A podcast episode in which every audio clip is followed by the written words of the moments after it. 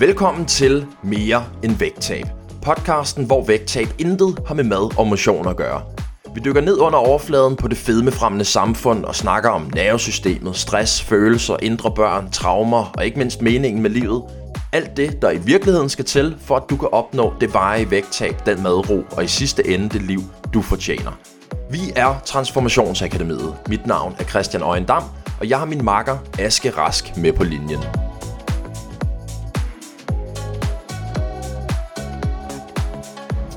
Velkommen til episode 3 her i podcasten Mere end vægttab.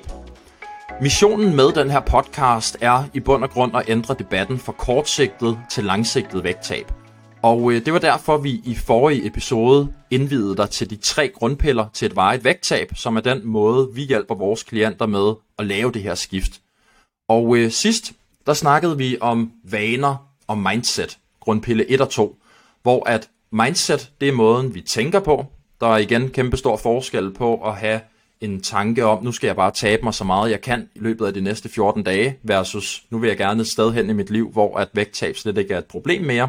Og vaner er den måde, vi fører det her mindset ud i livet på.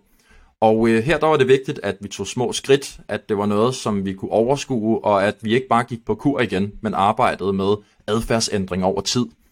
Og i dag, der tager vi hul på grundpille nummer 3, triggers. Og triggers, det er i bund og grund typisk det, som holder os tilbage i gamle vaner og gamle mønstre, og som egentlig er fundamentet for vores adfærd som mennesker. Og vi har nogle programmer i forhold til de her triggers, der sidder i os, som kan føre til udfordringer som at spise på følelser, eller snakke på autopilot, eller på andre måder sabotere de ellers gode intentioner, vi har. Så for at arbejde med de her dybere liggende udfordringer, når vi snakker vejet vægttab, hvorfor gør vi ikke det, som vi ved, vi burde gøre? Så har vi brug for at forstå, hvad er en trigger, og hvilke triggers har jeg i mig, og hvordan arbejder vi med de her triggers. Og øh, Aske, han var, øh, hvad kan man sige, ham der introducerede alt det her i Transformationsakademiet tilbage i 2019. Han har arbejdet med de her ting i øh, stort set hele hans liv, og øh, i dag der kommer vi til at dykke lidt ned i hele den her NSP-verden, nervesystems omprogrammeringsverden, som øh, Aske han har skabt. Og øh, det kan godt føles lidt som et halv, øh, hvad kan man sige, komplekst emne at snakke om nervesystemet og triggers og alle de her ting. Men øh, vi skal arbejde med de her dybere liggende ting for at skabe den her dybe grundlæggende forandring.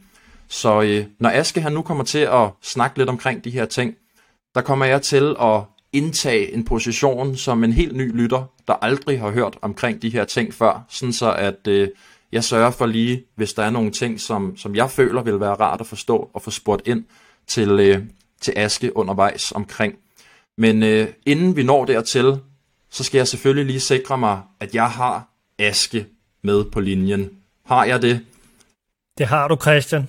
Jeg Perfekt. Er med.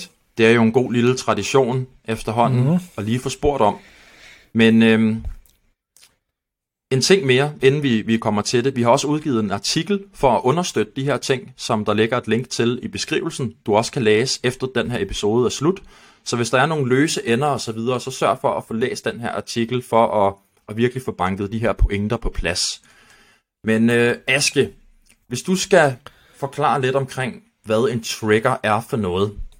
Hvad er sådan lige det første, som, øh, som kommer, kommer dig på sinde her, hvis vi sådan skal starte med en helt ny lytter i, øh, i baghovedet? Det er egentlig at øh, kigge på et eksempel i forhold til en hverdag. En helt normal hverdag for et helt normalt menneske. Jeg siger, jeg har børn, jeg går på arbejde, der sker nogle ting om aftenen i forhold til fritidsinteresser for de her børn. I løbet af hele dagen, der vil være forskellige triggers. Og de er alle sammen forskellige fra person til person, og de er i bund og grund alle sammen med til at styre vores adfærd. Så hvis mine børn de råber højt og skriger enormt meget om morgenen, og jeg bliver ked af det måske, eller jeg bliver sur, eller øh, på en eller anden måde reagerer følelsesmæssigt, så har deres råben og skrigen måske påvirket min adfærd på en bestemt måde. Der er, blevet, der er sket noget i mig. Det er en trigger i mig. Så går jeg på arbejde, så kan det være, at der er kollegaer, der taler til mig på en bestemt måde, som jeg ikke bryder mig om. Det trigger noget af mig, det trigger et følerespons over, at jeg måske ikke føler mig god nok som kollega. Så nu er mine følelser igen et, et negativt sted, der igen ligger sig i mit system. Så går jeg videre i løbet af min hverdag, så kan det være, at jeg laver en fejl på arbejdet. Jeg kommer til at skrive noget forkert ud til en kunde. Lige pludselig så bliver jeg taget i den fejl, og så sker der så er det igen en trigger i mit system, der gør, at jeg reagerer følelsesmæssigt. Så vi har alle de her triggers, der er super individuelle fra person til person, som i den sidste ende gør så, at fordi vi bliver presset, stresset i løbet af en hverdag, så begynder vi så at for eksempel spise. Så begynder vi at få sukkertrang senere på dagen, fordi det her det håber sig op. Jeg føler, jeg er presset, jeg føler, jeg er stresset i min hverdag, og dermed så, øh, så, så kommer der en adfærd, hvor vi lærer i bund og grund at håndtere de her triggers på en måde, der ikke er særlig smart i bund og grund ved at spise. Og hvorfor er det, hvor... det sker, at lige pludselig så bliver vi presset på arbejdet, alle de her triggers. Hvorfor er det lige mad, for eksempel, kan være det, som man øh, tyr til? Det der er, det er jo, at vi kan kigge på triggers på to forskellige måder. Vi kan kigge på det som historien, jeg lige har fortalt. I løbet af hverdagen kan vi gå igennem de her ting, der presser mig, der gør mig ked af det, eller sur, eller hvad det gør. Og så kan jeg også kigge på nervesystemet. Og den måde, som er, øh, hvis vi rigtig skal ind under overfladen, så skal vi ind i nervesystemet. Så hvis vi forstår mennesket som sådan en, lidt ligesom en computer. En computer har brug for strøm, elektricitet for at virke. Det samme med nervesystemet i et menneske. Vi har brug for nervesystemet for, at vi virker. Alle grundlæggende øh, funktioner i kroppen er styret af nervesystemet. Så en af de dele af nervesystemet, nervesystemet er delt op i fire dele. Og en af de dele, det hedder det autonome nervesystem. Og det autonome nervesystem, det er delt ind i det sympatiske og parasympatiske nervesystem. Og de to systemer er hele tiden aktive i løbet af vores dag. Vi har det sympatiske, som i bund og grund er det, der er stress. Så når folk taler om, hvad er stress, jamen det er aktivering af det sympatiske nervesystem. Vi har et arbejde, der trigger mig og tænder det sympatiske nervesystem. Hvilket er anderledes end for alle mulige andre. Det kan være den samme opgave, måske ikke trigger en andens nervesystem sympatisk. Det som mad kan, det er, at det kan tænde det parasympatiske nervesystem. Det vil sige, det er en måde at fortælle systemet, du er i sikkerhed på. Find ro, afslappning, og det er der, vi alle sammen gerne vil hen. Det er det grundlæggende, dybt fundamentalt behov for os som mennesker. Vi har brug for at være i sikkerhed. Det er ikke rart hele tiden at skulle overleve, som i bund og grund er det sympatiske respons, som er det, der er stress. Det er et overlevelsessignal, der ligger i nervesystemet, der gør, at vi egentlig reagerer, som om vi skal fysisk overleve i hverdagen. Som om vi møder tiger, som om vi møder øh, mammutter på sletten. Men det gør vi ikke. Vi møder normale opgaver, men nervesystemet reagerer stadigvæk, som om vi var i den her overlevelsessituation. Så vi har brug for at komme i sikkerhed, og et af de allerletteste redskaber til det, det er faktisk mad. Mad tænder det parasympatiske nervesystem ekstremt effektivt, og derfor så er der jo mange, der bliver nærmest afhængige af det, hvis man ikke kan finde sikkerhed på andre måder, hvis man ikke kan tænde det parasympatiske nervesystem, på en anden måde. Ja, så på den måde, så bliver mad lige pludselig den eneste måde for vores nervesystem på at skabe ro eller sikkerhed i os selv. Og hvis vi ikke kender nogen andre veje til det, så lige pludselig så er mad et problem. Så har vi lige pludselig de udfordringer, vi har. Snack om eftermiddagen, om aftenen, overspise osv. Og det er derfor, at vores intentioner om alt det, vi gerne vil, er lige pludselig ikke til at følge på samme måde fordi at det er ikke os, der, der i sidste ende styrer vores adfærd logisk. Det er de her dybere liggende ting, som, som ligger i os. Kan man sige det ja, på den det måde? ja, det, det er signaler, der ligger i os, som vi er nødt til at tænde. Så forestil dig, at en computer har nogle ting, der skal gøre, at den virker. Der er nogle grundlæggende systemer i computeren, der skal tændes på en rigtig måde, for at vi kan bruge den til noget. Det samme med nervesystemet. Hvis vi ikke aktiverer det parasympatiske nervesystem, så kan vi ikke bruge os selv til særlig meget. Det svarer måske så til det... at lade computeren op igen på et tidspunkt. Ja, det kan man godt sige i forhold til, hvis vi har, hvis vi har fjernet den fra en strømkilde, ikke? Og så, øh, og, så, øh, og så er det jo på en eller anden måde, det er stress, det er det sympatiske nervesystem, der nu aktiverer, som skal give strøm til den her, så jeg, øh, så jeg, kan, så jeg kan gøre noget, så vi kan bruge computeren til en hel masse. Og så på et tidspunkt løber den tør for strøm. Hvordan får vi, hvordan får vi lavet den op igen? Ja, rigtig godt billede, Christian. Det, er, det, er, det kan man godt sige er det parasympatiske nervesystems øh, rolle, og, og det som mad udfylder for, for rigtig mange mennesker i dag. Ja. ja. Så jeg ved ikke, om øh, det vil være en, en, en, en rar måde for lytteren at sådan forstå de her koncepter yderligere på, hvis du sådan fortalt din historie i forhold til, hvordan du sådan fandt frem til, hvordan at, øh, at nervesystemet fungerer, og de her trigger-oplevelser, du selv har haft og så videre. Fordi igen, som du siger, en, en trigger er en trigger, og de er forskellige mm. fra person til person. Og uanset om det er en trigger i forhold til børn eller arbejde, eller nogle af de eksempler, som du har været igennem, øh, så er det stadig samme, hvad kan man sige, måde vi arbejder med triggers på. Så hvis du sådan skulle prøve at, at, at fortælle din historie i forhold til, hvordan du fandt frem til at kunne arbejde med triggers, og så tage den øh, stille og roligt igennem frem til nogle eksempler, som, øh, som du nu har i forhold til de klienter, vi arbejder med senere hen. Jo. Ja, det gør vi. Og det, som det i bund og grund handler om jo, som jeg siger, det er jo det med stress. Vi skal have defineret stress på en meget firkantet måde, fordi det gør egentlig, at det er meget lettere at forholde sig til.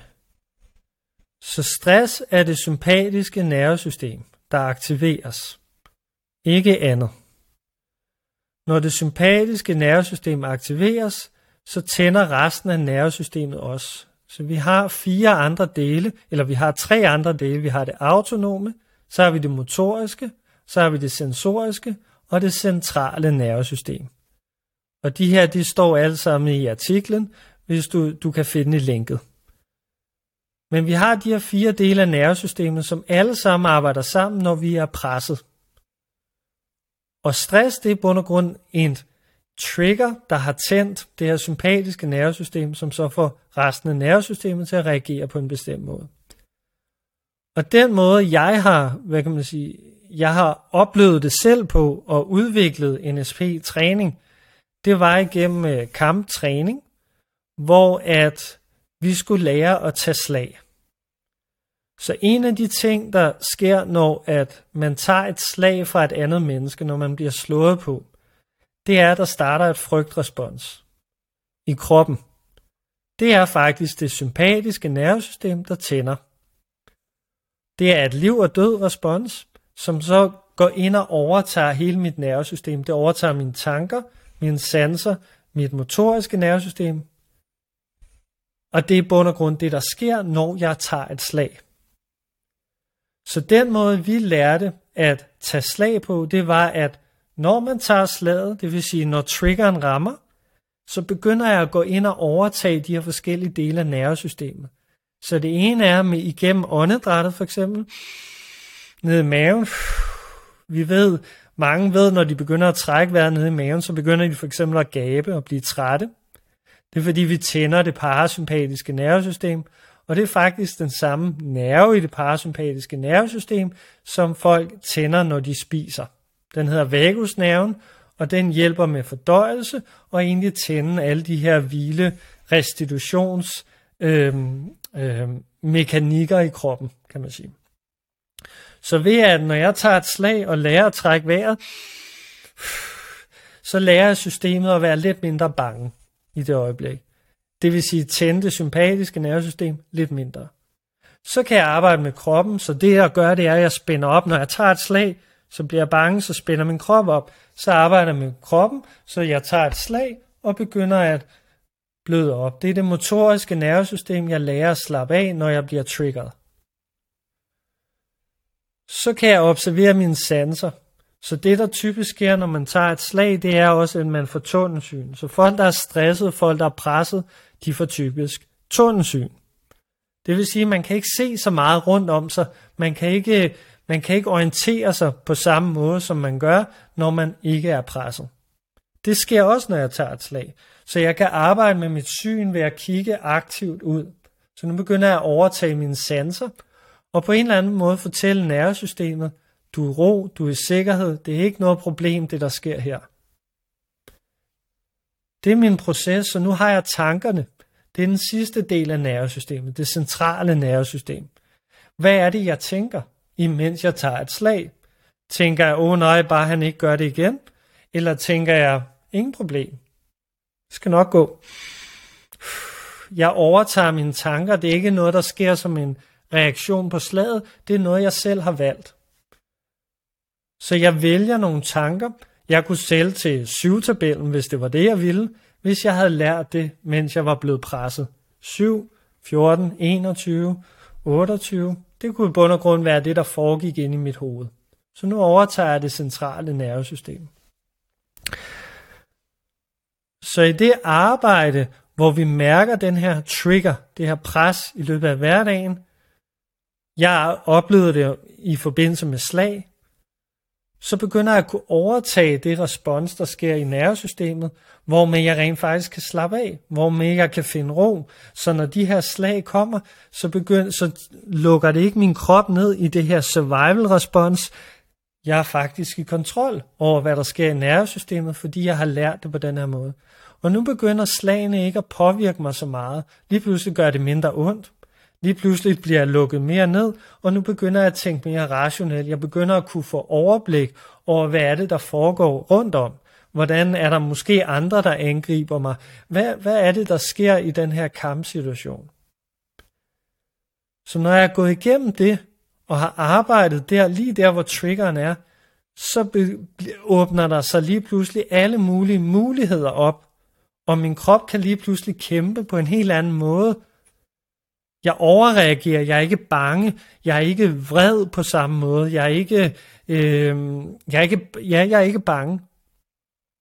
Og så derfor så begynder øh, mit system at virke langt bedre i forbindelse med for eksempel en kampsituation, hvor det kræver faktisk relativt komplekse øh, skills, evner at kunne komme igennem, specielt i dag, hvor der kan komme alle mulige andre mennesker rundt om, øh, som, som kan være farlige for mig. Så omprogrammering af nervesystemet gør, at jeg lige pludselig bliver langt mere rationel i mine beslutningsprocesser.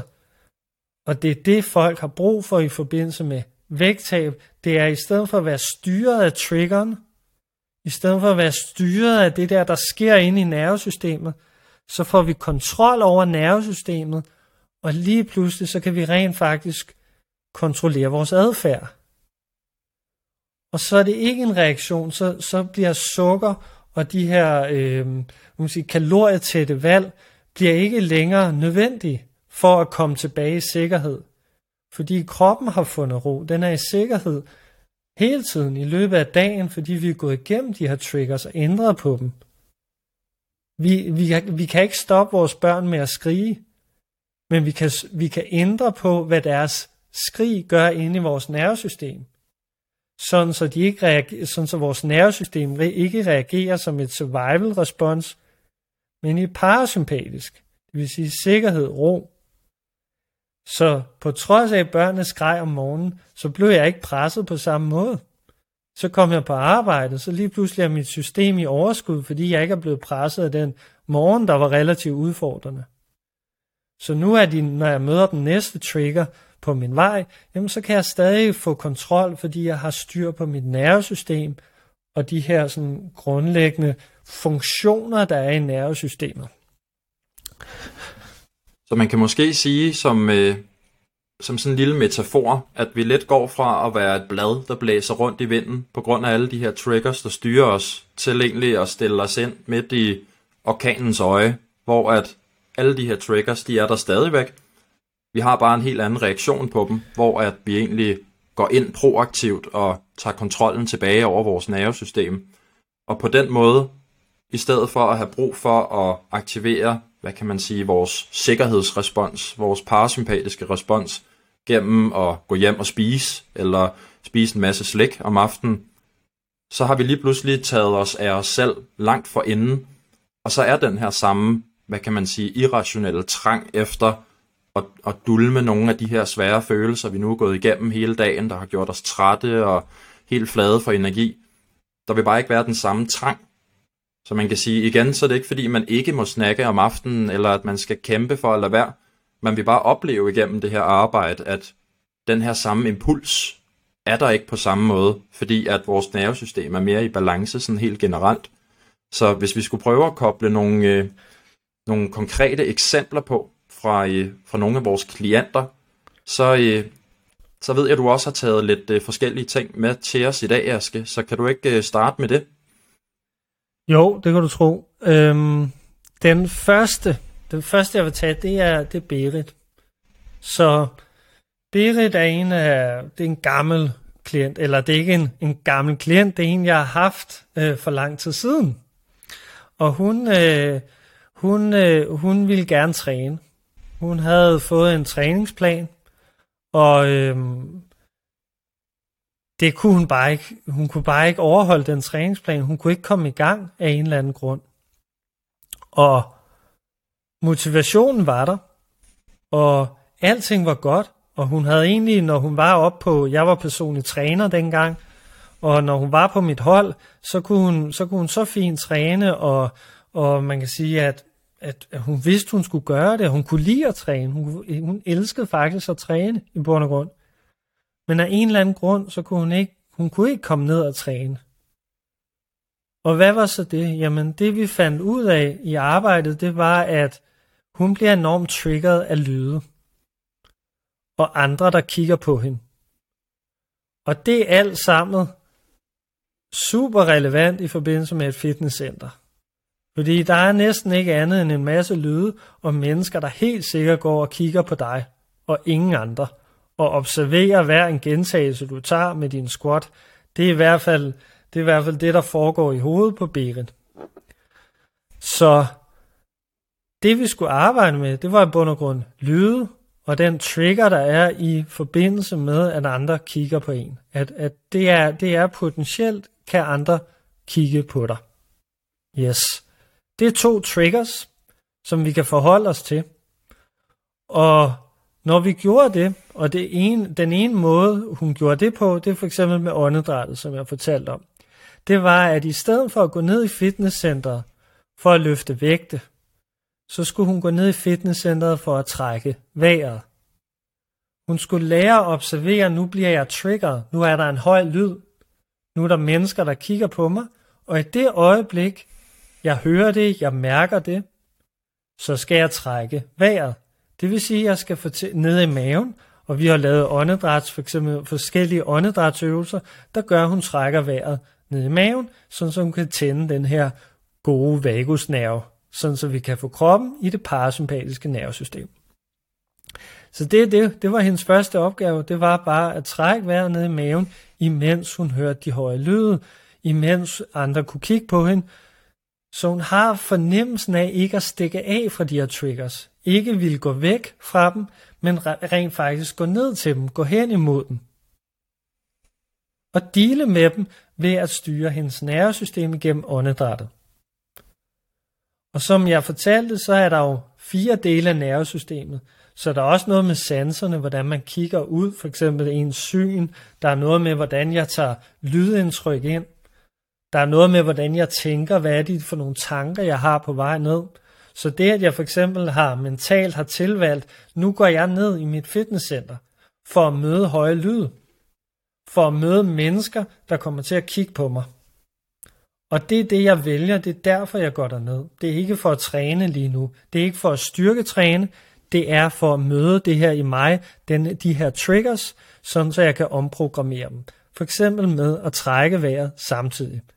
Og det er faktisk ret svært for mange at kunne trække vejret under pres. Og det er det, der er forskellen på den her måde at lære åndedrættet på, det er, at vi fokuserer på at kunne trække vandet i maven, mens presset er der. Ikke i et sikkert rum, ikke der, hvor der ikke er nogen triggers.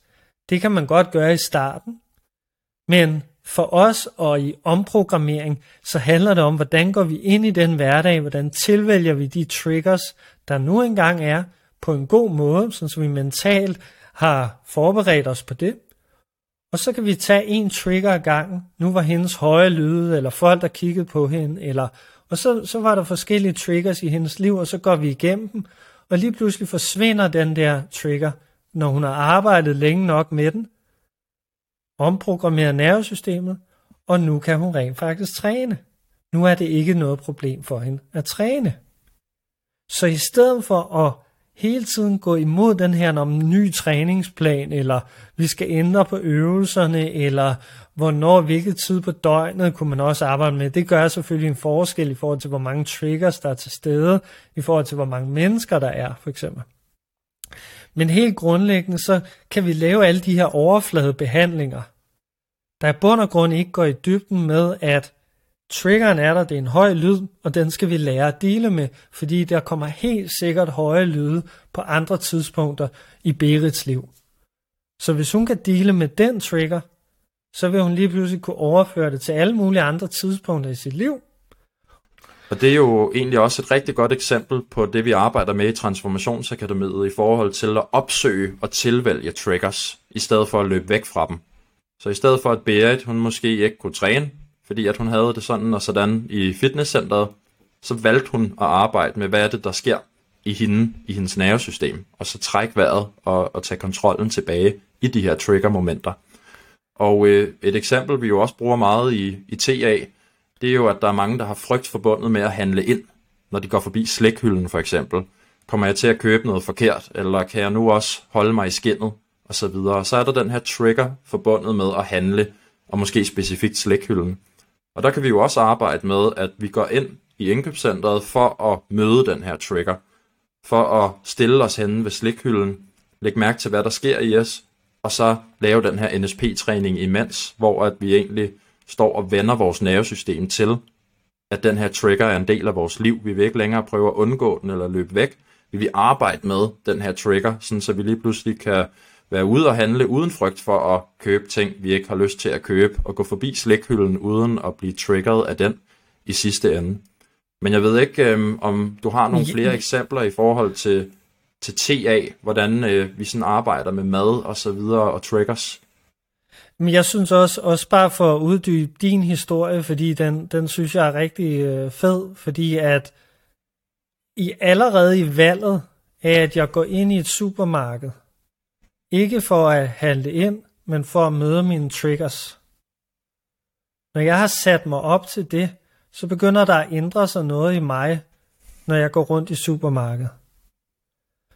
Så den måde, man kan gøre det på for, for sig selv, det er i bund og grund bare at gå ned i et supermarked og gå der ned for at møde dine triggers.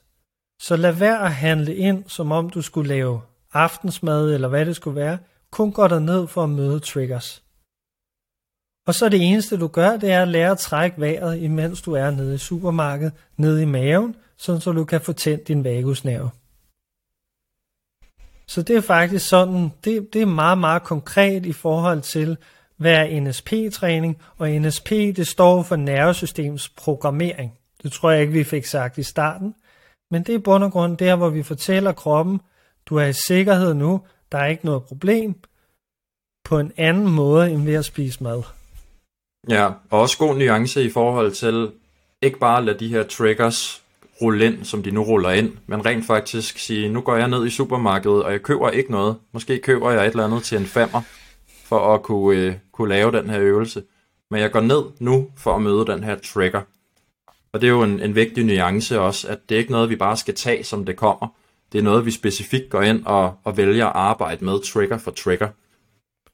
Ja, for eksempel så, øh, så når vi, vi laver forskellige øvelser omkring det her med at spise øh, mad med tænkehjernen, hvor, som er sådan en langsom spisningsøvelse, hvor man beskriver alt, hvad der foregår i forbindelse med, at jeg for eksempel spiser nogle lakridser, eller chips, eller hvad det kan være. Og det at have prøvet at smide for eksempel sine lakridser ud, efter at have spist en lakrids, og så smide dem ned i skraldespanden. Med fuld overlæg, og har valgt at købe lakridserne for nærmest at smide dem ud igen, efter at have spist to små lakridser. Det er jo en, det er en række af små triggers, der hele tiden er der i løbet af den her oplevelse i form af at handle ind osv. så. Men hvis jeg har valgt hele den proces som en, et, et tilvalg, som et sted at træne, så lige pludselig det at smide lakridser ud, for eksempel, det kan have en enorm sådan frigivende effekt, øh, hvor at jeg lige pludselig lærer mit nervesystem at finde ro og være med de her ting, så jeg ikke er bange for dem, så jeg ikke er bange for lakridserne, eller jeg ikke er bange for at falde i igen, lige så snart jeg ser slikhylden. Så i stedet for at skulle gå udenom og finde en ny vej rundt i, i supermarkedet, så kan jeg stå og kigge på den her slikhylde, og lige pludselig er der ikke længere de her triggers i mig, fordi jeg er gået igennem alle de her små, små triggers rundt omkring, der er forbundet med den her mad, og det her med at spise og, og så videre. Og en, så og en tilføjelse til den, der kan man sige, for mange kan det jo også være en trigger i sig selv, at stå med en lakridspose og putte den ned i skraldespanden at der kan være ja. enormt stor, hvad kan man sige, følelsesudladning og en masse tanker og nærmest en frygt, som er super irrationel jo, men som bare er der, ved sådan at smide en hel pose lakrids ud. Og jeg ved i hvert fald fra mit eget liv, jeg er altid blevet øh, oplært i at spise helt op. Det vil sige hvert et riskorn på tallerkenen. Sådan gør vi i min familie. Og det er jo også en del af det her fedmefremmende samfund, at man skal ikke levne, og det er madspild og så videre. Der er mange grunde til bare at køre ind i hovedet og, og egentlig overspise. Så jeg lavede en øvelse for mig selv, i forhold til, at, at jeg havde lagt mærke til, at jeg spiser altid op, selvom at jeg ikke er sulten mere. Og nogle gange, så får jeg det helt dårligt bagefter, fordi jeg har en tanke om, at jeg bliver jo nødt til at spise det. Så jeg lavede en øvelse på et tidspunkt, hvor at jeg bevidst tog rigtig meget mad, med en bevidst intention om, at jeg skulle levne nu. Og så, da jeg mm. havde en halv tallerken mad tilbage, og der var endda kød tilbage, mange af de ting, som, at det, det, det kan jeg sgu ikke lave. Jeg kan lave en risene, eller hvad ved jeg, men der er kød, det skal jeg spise, det er dyrt. Så valgte jeg at, at møde den her trigger som sådan en, et eksperiment, fordi at, hvad er det, der sker i mig, var jeg meget sådan nysgerrig omkring. Og så gå hen til skraldespanden med alt det her mad, og så med intentionen om at skrabe det ned i skraldespanden. Og der skete så mange ting i mig her, i forhold til, hvor forkert det her var. Og en masse tanker omkring madspild, og en masse tanker om, at, at det jo, jeg kunne også gemme det, og så videre. Men det var for at, at få alle de her ting op i mig, og så trække vejret dybt, og lave NSP-træning, være i det her moment her, imens jeg lærte mit nervesystem, at det er faktisk ok i sidste ende. Så det var bare lige en indskydelse i forhold til mm. øh, lakrids-eksemplet her. Ja, super god personlig historie også fra, fra champen. Himself. Himself, ja. Ja, skal, jeg tænker, at vi tager en, en til i hvert fald. En historie mere. Ja, ikke? Så det, det som vi har, jeg har kommet med nogle eksempler omkring det her med, hvordan åndedrættet er en, en vigtig måde at styre nervesystemet på. Det andet, det var tankerne. Så vi har, nu har vi kontrol over det autonome nervesystem, det gør vi igennem åndedrættet. Vi har kontrol over tankerne, det vil sige, at vi tilvælger vores triggers, altså den måde at gå ind i opgaven, den måde vi tænker over hele den her opgave på. Det kan vi putte ned over øh, fitnesscenter, det kan vi putte ned over supermarked, vi kan også putte det ned over vores hverdag. Så Karina, hun, øh, hun, er, øh, hun sidder meget på telefonen. Så hun taler med sælgere, der kører rundt, og hun har kunder, der kommer, der ringer til hende, og og i det hele taget skal dele med mennesker igennem telefonen en hel dag. Og det er mennesker, der ikke alle sammen er lige bevidste om at tale pænt til Karina, desværre. Og hun kan blive voldsomt triggeret i løbet af sådan en dag i forhold til kunder og så videre. Og alle de her, sådan, den her, det her, øh, det her trigger-respons, der hele tiden bliver tændt, hver gang hun tænder en telefon, hver gang hun tager telefonen, det har gjort i den sidste ende, at hun reagerer om aftenen i forhold til, til snacking og forskellige ting. Så der, hvor vi arbejder rigtig meget med Karina, det er jo, hvad sker der i det øjeblik, jeg tager telefonen? Telefonen er min trigger. Når lyden kommer fra telefonen, den ringer, det er min trigger. Der sker noget i hendes nervesystem, så den skal hun lære at arbejde med. Så i det øjeblik, hun trykker tænd på telefonen, så skal hun trække vejret ned i maven. Så tænder hun, eller tænder, hun tager telefonen og tager opkaldet. Og så er hendes opgave i starten, det er at prøve så vidt muligt at trække vejret, når hun har tid i løbet af den her samtale. Det vil sige, hun skal lytte lidt mere. Og så imens hun lytter, så fokuserer hun på åndedrættet ned i maven, måske lægge en hånd på maven.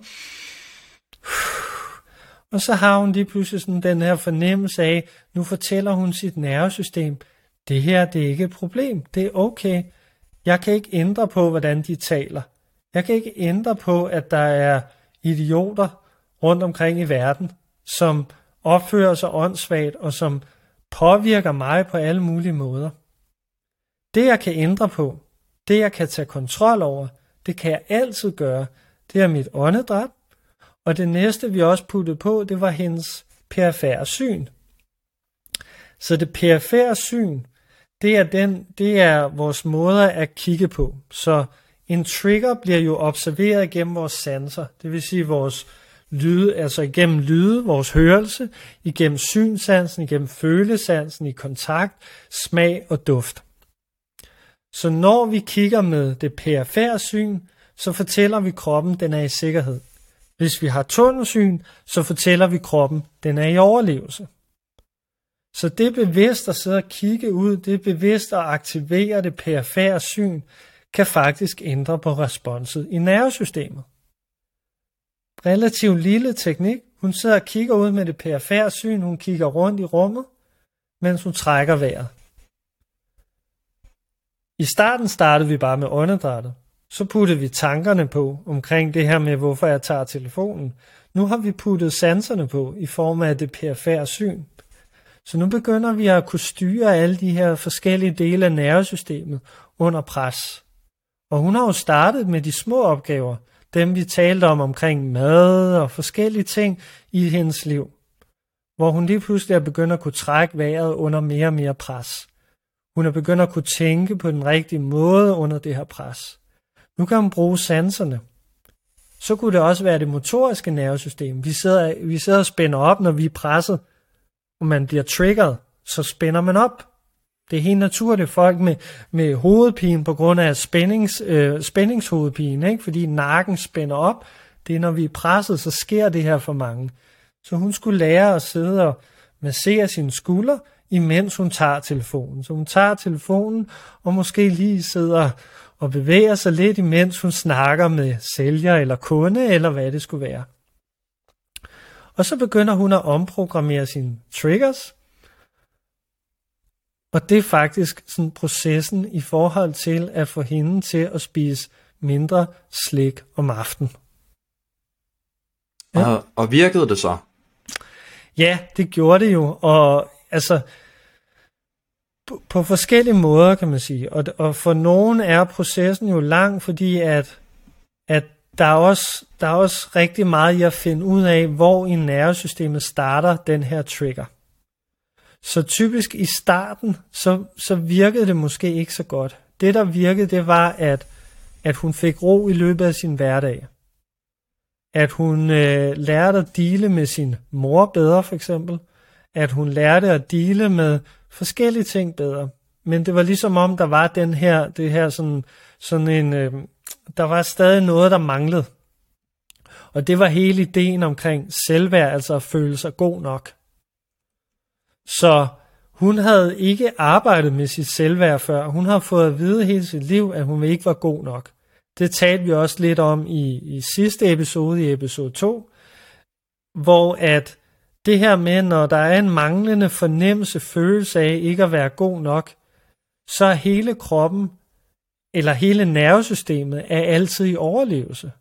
Fordi jeg ikke er god nok, det vil sige, at jeg har brug for det her parasympatiske respons for at skabe sikkerhed, fordi jeg har en grundlæggende følelse af usikkerhed. Så man kan sige, at det ikke at være god nok, manglende selvværd, kan på mange måder kigges på i, i forhold til nervesystemet som manglende sikkerhed. Manglende sikkerhed i verden i form af at være den, man er. Så hun havde enormt meget brug for det her sikkerhedsrespons. Hun har enormt meget brug for at tænde det parasympatiske nervesystem, som hun så har lært igennem at spise slik. Og en ting, jeg sådan blev mærke i, den måde, du sagde det på, som, som egentlig også giver sådan en, en dybere forståelse af, hvad er stress? Fordi mange af os, vi tænker, stress, det er, når jeg har rigtig meget arbejde, jeg ikke kan følge med i. Så bliver jeg stresset. Men det, du sagde i forhold til manglende selvværd, er jo en grundlæggende usikkerhed i os selv.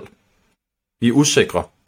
Og hvis vi kigger på stress som, hvad kan man sige, det her øh, sympatiske respons, som der jo er en usikkerhed, så er vi jo stresset, når vi for eksempel føler os usikre hele tiden. Og så går mm. vi og er kronisk stresset, og så lige pludselig fører den her manglende selvværd, som jo egentlig bare er, at vi er usikre, vi har det her usikre respons, vores nervesystem er usikkert, at vi lige pludselig har en kæmpe stor trang til at for eksempel spise for at skabe den her sikkerhed igen. Så hele det her med, med selvværd og med, med usikkerhed og alle de her tanker og så videre, vi kan også være arbejdsløse og have stress på grund af den her usikkerhed. Det er jo også en, en kæmpe stor, øh, hvad kan man sige, og lidt anderledes verden at snakke stress i, i forhold til at, jamen du der er hjemmegående, hvordan kan du være stresset? Eller mm. du øh, er flexjobber, hvordan kan du være stresset? Fordi stress ikke nødvendigvis, det, stress er jo ikke noget ydre, stress er jo en respons i vores nervesystem. Så det var ja. også den forskel, vi sådan startede helt ud med at snakke om i forhold til, at triggers kan være noget, der sker herude, men i bund og grund, så er det jo altid en trigger i vores nervesystem, som det handler om, hvis vi kigger helt tæt ind på, hvad, hvad virkeligheden egentlig er. Ja, tr- triggeren kan man sige bliver defineret af det program, der er i vores nervesystem. Så den høje lyd, det kan gøre en ting i et nervesystem, og det kan gøre noget andet i et andet nervesystem. Fordi vi har forskellige programmer i forhold til, hvordan vores nervesystem har lært at reagere. Så det, der gør, om det overhovedet er en trigger, det er super individuelt, og, og, og det, ja, og, og, og for eksempel, som du siger, ja, manglende selvværd, det er bund og grund sådan en sådan konstant følelse af usikkerhed. Ja. Og igen også, nogen de kan have 80 timers arbejdsuger. Jeg har en, øh, en ven, der var meget ambitiøs i, i gymnasiet, sad op på forreste række og skulle bruge et eller andet vanvittigt snit for at komme ind på, på den bedste linje på CBS. Han arbejder de der 80 timer om ugen, og han elsker det bare. Og det er ikke en trigger for ham. Det er sådan, han er helt glad og afslappet, når jeg møder ham. Så igen, de her triggers, for eksempel med, med arbejde, er igen fuldstændig forskellige fra person til person. Og et, et godt eksempel på, at det er alt sammen noget, der sker i os i sidste ende. Vi er ikke ofre for de her ting her. Det er noget, der sker i os, og det kan vi arbejde med. Ja, men man kan også sige, at i forhold til din ven, og det der sker for rigtig mange i forbindelse med stress for eksempel, det er jo, at folk er mestre i at overse deres sympatiske nervesystems aktivering. Vi er rigtig gode til ikke at observere det der, der foregår inde i os.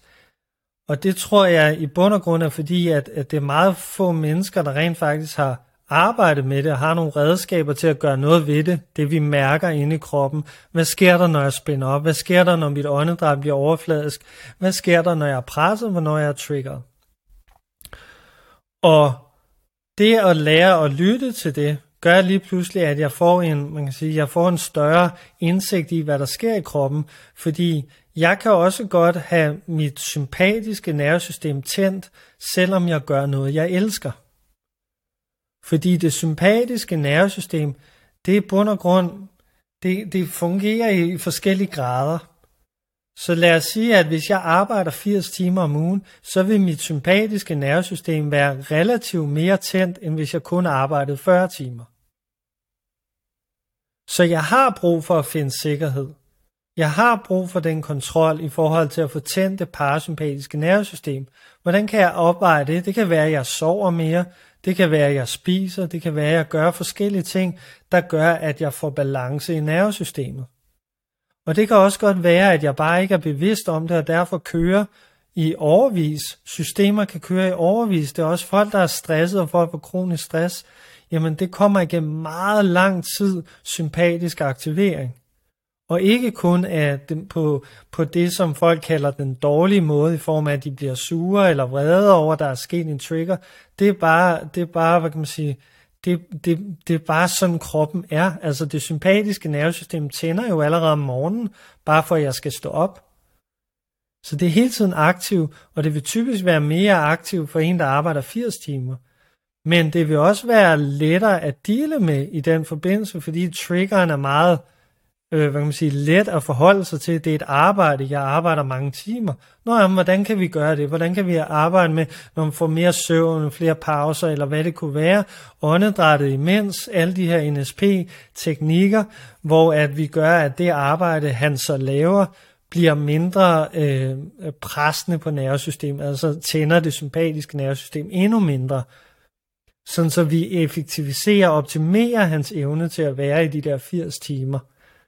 Så man ja. kan stadig godt arbejde, selvom folk elsker deres arbejde, for så er der stadigvæk den dimension af, at vi skal lære at dele med det her nervesystem for at kunne blive ved resten af vores liv. Ja, så det er jo en, en vigtig ting også i forhold til, at triggers er ikke altid svige og smerte. Ja. Triggers er bare, at det sympatiske nervesystem er tændt. Det sker allerede om morgenen, og selvom vi elsker det, vi gør, hvis det er noget, der, der kræver den her energi, og som kræver, at, at vi tænder øh, sympatisk, så vil det stadig også skabe den respons, der gør, at vi har brug for at, at, at, at balancere det her ud i sidste ende, for at kunne fungere som mennesker. Og jeg vil tænke, at din ven måske har en naturlig evne til at tænde sit parasympatiske nervesystem mere, i form af måske ikke at bekymre sig så meget. Øh, det kan være, at han får noget god søvn, eller det, det, er, meget, øh, det er meget forskelligt, hvordan mennesker lærer at, at, at, at aktivere det parasympatiske nervesystem. Men det vil, det, det vil det, jeg vil tro, at han kan helt naturligt, at det er nogle ting, han allerede har lært så kan man sige, at 80 timer er stadig meget, så skal det effektiviseres med tiden, ikke? fordi når man bliver ældre, så begynder det at, at, at, at så begynder kroppen at have, tage længere og længere tid, før den restituerer fra et sympatisk respons. Altså der skal mere til, så det kan være, at det kommer med tiden, kan man sige. Ikke? Ja, og apropos det med at være god til at tænde det parasympatiske nervesystem af natur, der er det jo også vidt forskelligt, hvor vi er, og hvor meget ja hvor meget vi trigger os selv, for eksempel i tanker. Så nu tænker jeg sådan i forhold til socialliv for mit vedkommende, der kan jeg godt sådan blive træt og drænet og have brug for at restituere. I den anden boldgade, der har jeg en ven, og det er ikke engang løgn det her. Hver gang jeg møder ham, så øh, han har været i gang siden klokken et eller andet om morgenen, og været på arbejde og trænet inden, og så skal han spille golf om aftenen med svigerforældrene, og så klokken 9, og så starter han forfra. Og han trives bare i en hverdag, hvor at den er fyldt op med en masse aktiviteter, fordi at, øh, at det får han energi af, og det synes han er fedt. Så han er jo også, hvad kan man sige, god til at gå igennem alle de her aktiviteter i en afslappet tilstand, hvor at han ikke begynder at presse sig selv øh, i forhold til tanker omkring, at han har brug for at slappe af, eller nu, skal han, øh, nu kan han ikke nå et eller andet senere i dag, og så videre. Så det er jo også øh, meget, meget forskelligt fra, øh, fra person til person. Ja, og så for at tage den tilbage til sidste episode, der snakkede vi om den her indre stemme. Altså i forbindelse med, hvad sker der, når man falder i? Ikke? Altså hvad sker der, når jeg kommer til at spise et stykke kage? At det er faktisk ikke kagen i sig selv, der er problemet. Det er den indre stemme, der starter bagefter, der gør det et problem, fordi jeg slår mig selv i hovedet, og lige pludselig begynder mine tanker at køre rundt. Det vil sige, at mine tanker begynder at tænde det her survival-respons. Åh oh, nej, nu er jeg der igen åh oh, nej, nu kan jeg ikke tabe mig, åh oh, nej, alle mulige ting, og nu er jeg også en fiasko, og alt det her, det tænder bare ting i det her system, der gør, at øh, for eksempel det manglende selvværd i form af ikke at føle sig særlig meget værd som menneske, for eksempel. Så nu med hele mit system bliver bare triggeret af de her tanker, som i bund og grund ikke er nødvendige. De her, fordi det er bare det er et lag ovenpå, som, som vi bare ikke har været opmærksom på, som vi ikke har lært at ændre, lægger lært at tage kontrol over de her tanker, sådan så der kan ske noget andet i vores system, når det er, at vi for eksempel spiser et stykke kage. Ja. Så i det, i det øjeblik, vi igennem for eksempel kompensering, vi talte om sidst, lærer at tale pænt til os selv i forbindelse med de her valg, vi tager, så begynder vi at styre vores tanker, vi begynder at få kontrol over dem, og lige pludselig så begynder de her triggers at blive omprogrammeret. Øhm, Ja, ja. og det, det binder Ja. jo egentlig også hele pointen, vi også snakkede om, som en sidste ting, inden vi afslutter her, rigtig godt Mhm. sammen, i forhold til, at vores præmis, eller vores måde at se vejet vægttab på, handler egentlig om, jo mere vi kan komme ind i en tilstand af ro og glæde, og sådan at vi har det bare godt, jo nemmere bliver alting. Jo nemmere bliver det at tage de gode valg og træne, og jo nemmere bliver det at, at, at sige nej tak mere ofte, fordi vi ikke har samme trang og lyst. Øhm, så i bund og grund, så er det jo den her og proces i at komme tilbage i en tilstand af godhed i os selv, hvis man sådan skal kigge lidt på det fra et helikopterperspektiv, som, ja. Ja. øh, som alt det her handler om. Men ja. øh, super gode ting i dag, Aske. Jeg tænker, at det var en, øh, en hjælpsom episode. Vi kom rundt om, øh, om rigtig mange gode ting i forhold til et meget komplekst mm. emne her. Og igen, hvis øh, du sidder derude som lytter og, øh, og tænker, det vil jeg gerne lære lidt mere om det her, så har vi også øh, vedhæftet en artikel, et link til en artikel i podcastbeskrivelsen her. Så øh, jeg ved ikke, har du noget konkluderende, Aske, eller var det det for den her episode? Jeg tror, hvis man kort, øh, eller som, hvis jeg, hvis jeg skal konkludere kort på, hvad vi har talt om, så er det første, det er, hvordan kan du begynde at arbejde med det selv? Og det er jo for eksempel at tilvælge dine triggers. Altså det her med at gå ned i for eksempel supermarked, eller hvor det er, og mentalt gå ned kun for at møde dine triggers og se, hvad der er, der foregår dernede. Hvad, eller hvad er det, der foregår inde i dig? Observer, at du spænder op. Observer, om dit åndedræt er overfladisk. Observer dine tanker, alle de her ting, der er forbundet med de her triggers. Det kunne være en øvelse. Den anden øvelse, det er det her med at få styr på dit åndedræt ned i maven. Det er et super simpelt redskab, som, som bare virker rigtig godt. Altså, og det virker for rigtig mange. Men du skal lære at bruge det under pres. Så det nytter ikke noget at ligge på gulvet derhjemme og gøre det. Det er okay at gøre i starten for at træne det sådan teknisk. Der, hvor du skal gøre det, det er mens du presser. Så Det vil sige, det er nede i supermarkedet, det rent faktisk gælder. Det er der, du omprogrammerer. Det var to gode, tænker jeg. Jeg tror bare, jeg vil stoppe der. Ja, to, Ja. Øh, to, to simple gode ting i Ja, forhold til sådan at, at begynde at, at tage lidt handling med det her. Ja. Ja. Men øhm, du skal bare have tusind tak, fordi du lyttede med. Og så ses vi i næste episode af Mere end Vægttab.